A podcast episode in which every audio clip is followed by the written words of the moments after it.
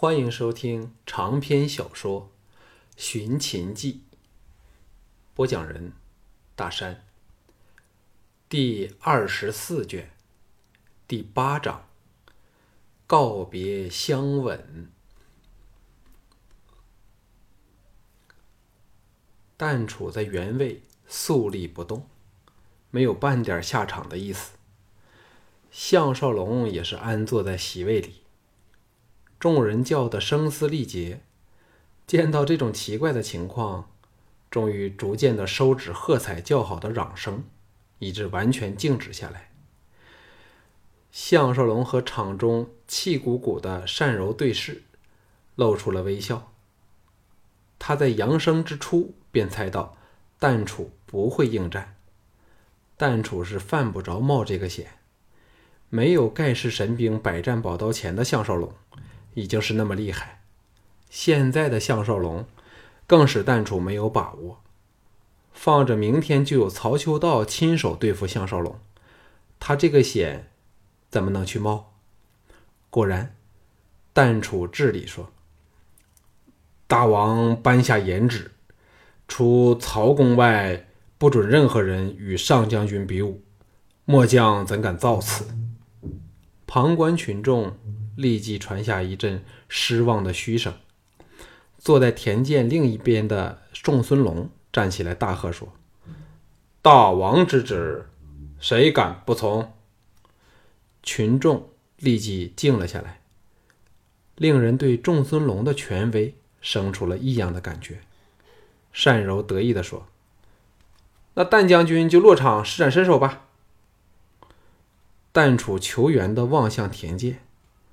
田健明白他的进退两难，笑着说：“柔夫人剑法厉害，临淄无人不晓。但将军刚才是一时情急下罢了，现在得上将军提供了缓冲之机，怎可再下场？此战作罢好了。”这番话总算得体，暗示田邦不是单柔的对手，给足了单柔面子。单柔知道这未来的旗主。开了金口，怎么都打不成了，狠狠地瞪了项少龙一眼，失望回坐。项少龙心知单柔不会放过他，却一点也不担心。被单柔打打骂骂，正是人生乐事。谢子元向他投来感激的眼色。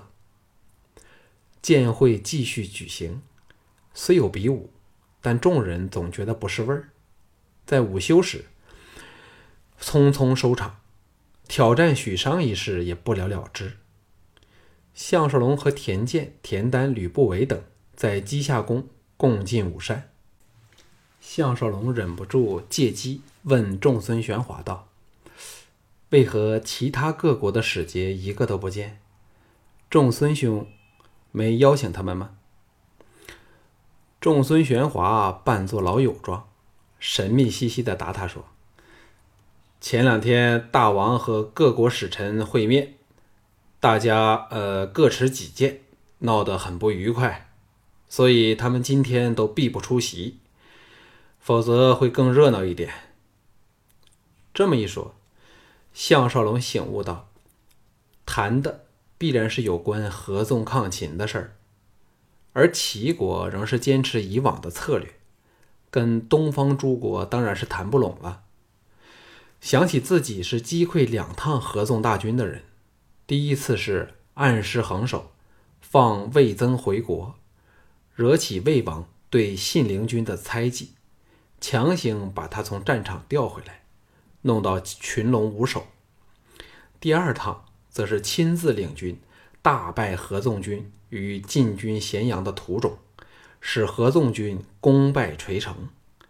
在东方五国人的眼中。自己可算是罪大恶极了，难怪李元等老友也要反戈来对付他项少龙了。席间，项少龙趁机向田健说出：“凤飞今晚乃他归隐前最后一场告别演出，希望他他能当众宣布此事。”田健说：“父王最欣赏大小姐的演出，不如由他宣布更好。”项少龙说：“呃，这就更好了。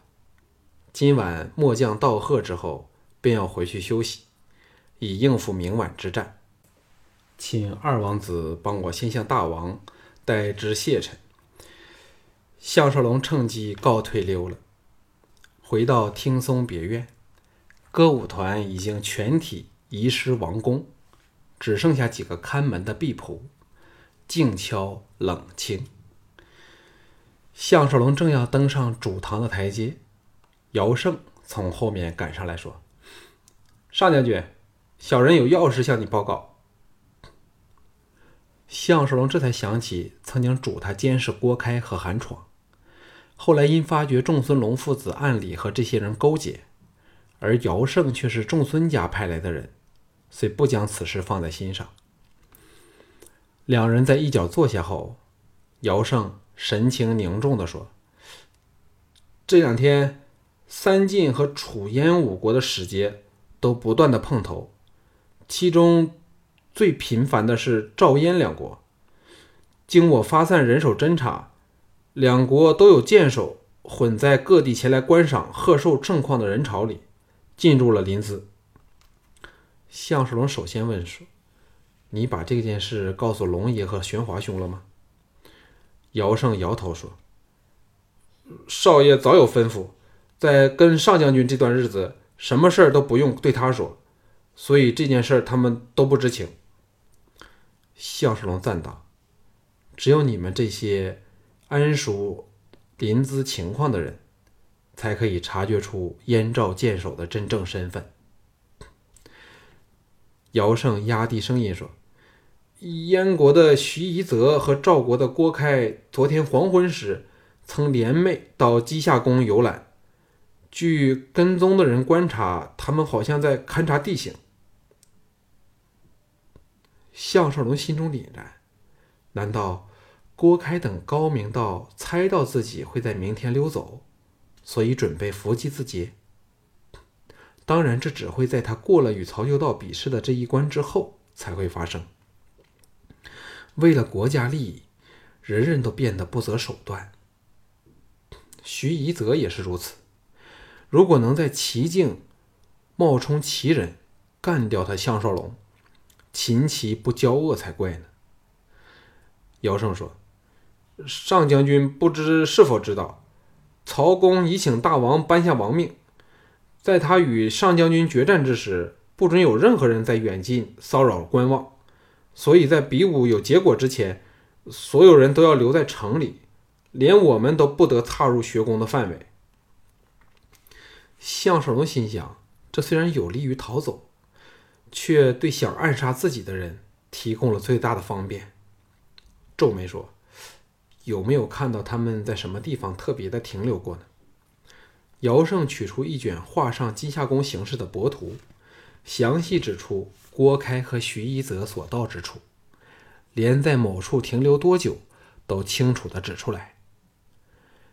项少龙哑然说：“跟踪他们的人心思相当仔细呀。”姚胜喜道：“小人知道事关重大，所以亲身去观察他们的行动。”项少龙衷心赞了他几句，并吩咐他不可将此事泄露给任何人知道。姚胜愤然说：“我早知道燕人没有多少是好人，这趟摆明了是阴谋不轨，想破坏我们和贵国的邦交。上将军不如直接向大王说出这件事，由他安排人手保护上将军。”又或特别批准我们到观星台下等候上将军荣归回城。项少龙另有打算，当然不会听他的提议，笑着拍他的肩头说：“他们怎么都不敢在学宫附近动手，照我看，应该是埋伏在回城的路上。那里沿途雪林密布，最利于偷袭。你可否给我准备些烟花火箭？我要回城时就释放烟花。”召唤你们来接应我呢？姚胜同意这是最佳方法，仍忍不住说：“上上将军难道对此事不感到愤慨吗？”项少龙叹道：“徐一泽和郭开都是和我有交情的朋友，这回要在战场上见个生死，是无可奈何的事儿，但如果可以避免正面冲突，将就点就算了。姚胜露出了敬佩的神色，退了出去。项少龙独坐厅内，思潮起伏，呆坐片刻，才返回后院去。沿途清冷寂寥，颇有人去楼空的凄凉感觉。但想起明晚就可以启程回咸阳，项少龙整个神又灼热了起来。回去后，定要好好的慰藉娇妻爱婢们。想起当年从赵国返秦时，廷芳氏已经何然长逝，不禁又焦虑不安，百感丛生。好小子，终于找到你了！项少龙愕然转身，只见单柔如飞赶来，找他晦气。项少龙愁怀进去，摊手说：“柔大姐想拿小弟怎么样呢？”单柔劈手抓着他襟口，杏目圆瞪的说：“竟敢破坏本姑娘的好事儿，谁要你出头了？你真的比我厉害吗？”说到最后，他忍不住娇笑起来。项少龙忍不住拍拍他娇嫩的脸蛋，笑着说：“做了两个孩子的母亲，仍是这么喜爱打打杀杀。柔大姐，也该为谢兄想一想。”不要再随便找人私拼了。两个人在临淄，尚是首次有这样亲密的接触。单柔俏脸微红，嗔道：“信不信我把你的手砍掉？”项少龙颓然说：“明晚我就要走了，占一些便宜总该可以吧？”单柔一震说：“为何不早点告诉我？”项少龙低声说：“我刚决定不久，此事万勿告诉其他人。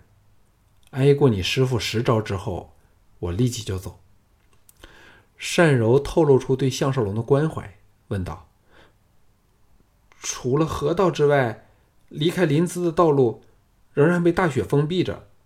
明晚你是万人瞩目的对象，怎么能悄悄乘船逃走呢？是谁给你布置安排的？”项少龙拉他到了园里，说：“我自有万全之策，否则也不能避过三晋人的千里围捕了。你有什么话要我带回去给你两个好姐妹呢？”单柔扑哧笑着说：“告诉他们，我绝不会比田丹早死的，而且每天都在欣赏他的没落和受苦。”他俏脸微红，垂头咬着下唇说。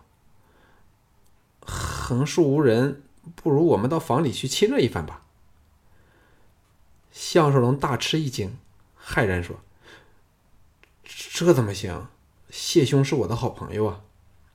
单柔嗔道：“我故意放他出去鬼混，正因我要和你鬼混，两下扯平，最是公平不过了。”项少龙苦笑说：“你误会谢兄了，他只是在青楼那种环境里才能。”灵思泉涌的谱出新曲，不是真的有什么胡混的举动。单柔呆了半晌，凑过香唇，深情地说：“那就只亲个嘴儿吧，算是为你明晚的比武壮行色，也当是向你道别送行吧。”单柔刚走，谢子元便到了。项少龙暗呼一声：“好险！”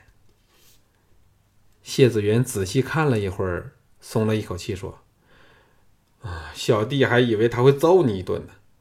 玄华告诉我，他知道你回府后，便气冲冲的离开了。”项少龙昧着良心说：“嫂夫人并非是蛮不讲理的人，只是有时脾气大了一点吧。”谢子元坐下说：“此时没有其他人，反落得清静。”嗯，正可以谈点心事儿。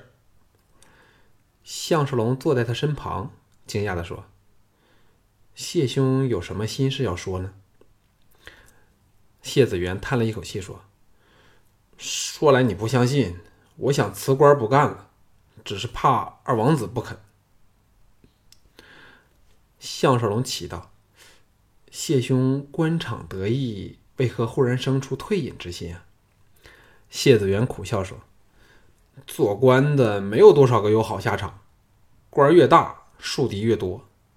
你位高权重之时，没有人能奈何的你；一旦势力弱了一点，其他人就来争你的位置，不但要应付下面的人，还终日惶恐，不知上面怎么想你。”这样过日子有啥意思？那人便常说我不是当官的料子，不够心狠手辣。像仲孙龙父子就令我很失望，竟然私下和吕不韦碰头，却没有告诉我。项少龙陪他叹了一口气，说：“要辞官也不是没有办法，诈病就可以了。”一语惊醒梦中人，谢子元两眼登时放光，拍案说。相兄果然是智计过人，就这么办，说不定我迟些可以到咸阳来探望相兄，还有季才女，嘿嘿，有相兄从中引荐，说不定连秦青都可以见到。项少龙知道他并不清楚自己和秦青的关系，拍胸保证说：“这个可以包在小弟身上。”同时记起了小盘的身份危机，心中不由得抽搐了一下。谢子元看着厅外的天色，说：“我要早点入宫，待会儿让我再差人来接相兄吧。”项少龙婉言拒绝，送他出门，这才返回房里，躺在卧榻上研究姚胜留给他的帛图。如果自己是徐一泽或者郭开，必在稷下宫和城廓之间那段约里许长的官道旁布下伏兵。倘从两旁雪林密集放箭，猝不及防之下，自己必死无疑。假如自己装作返回临淄城，接着忽然往雪野的远处逃去，负责放哨监视自己的敌人会怎么办呢？敲门声响，进来的是萧月潭。项少龙跳了起来，把地势图递给他，转述姚胜的报告。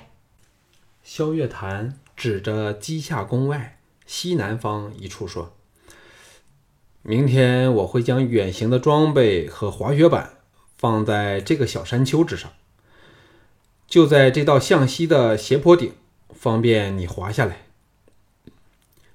项少龙喜道：“制造好了吗？”萧月潭说：“还差一晚功夫，今晚我不赴寿宴，免得被吕不韦给认出来。”项少龙不好意思地说：“那岂不可惜？”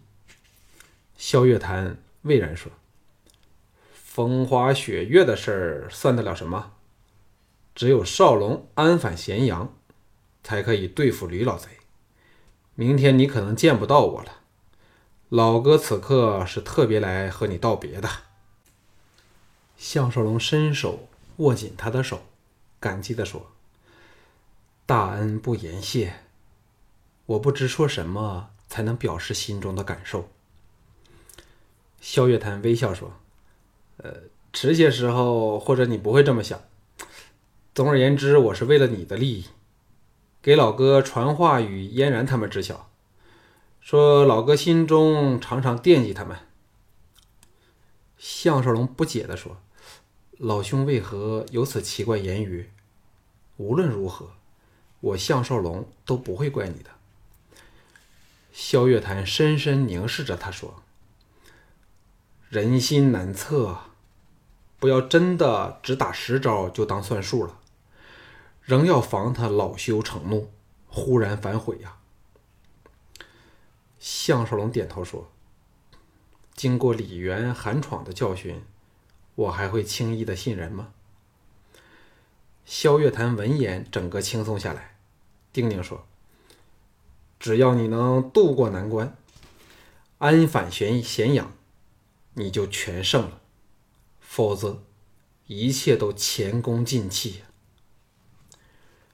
项少龙心想，还有小盘的身份危机呢，却苦于说不出来，素容应道：“我绝不会输的。”萧月潭欣然说：“少龙终于恢复了信心了。”项少龙沉吟说：“真奇怪，百战宝刀失而复得之后，我感觉上截然不同，就像从没有被李牧打败过那样。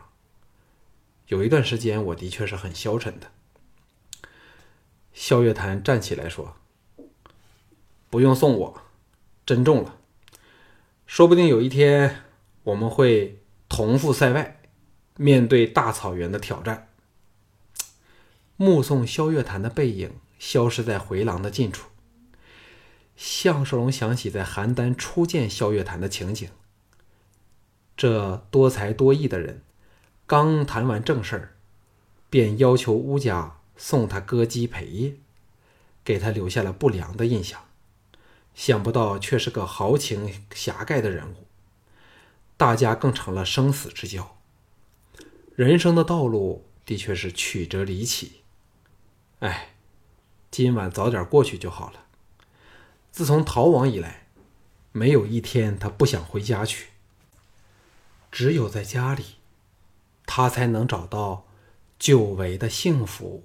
和安逸。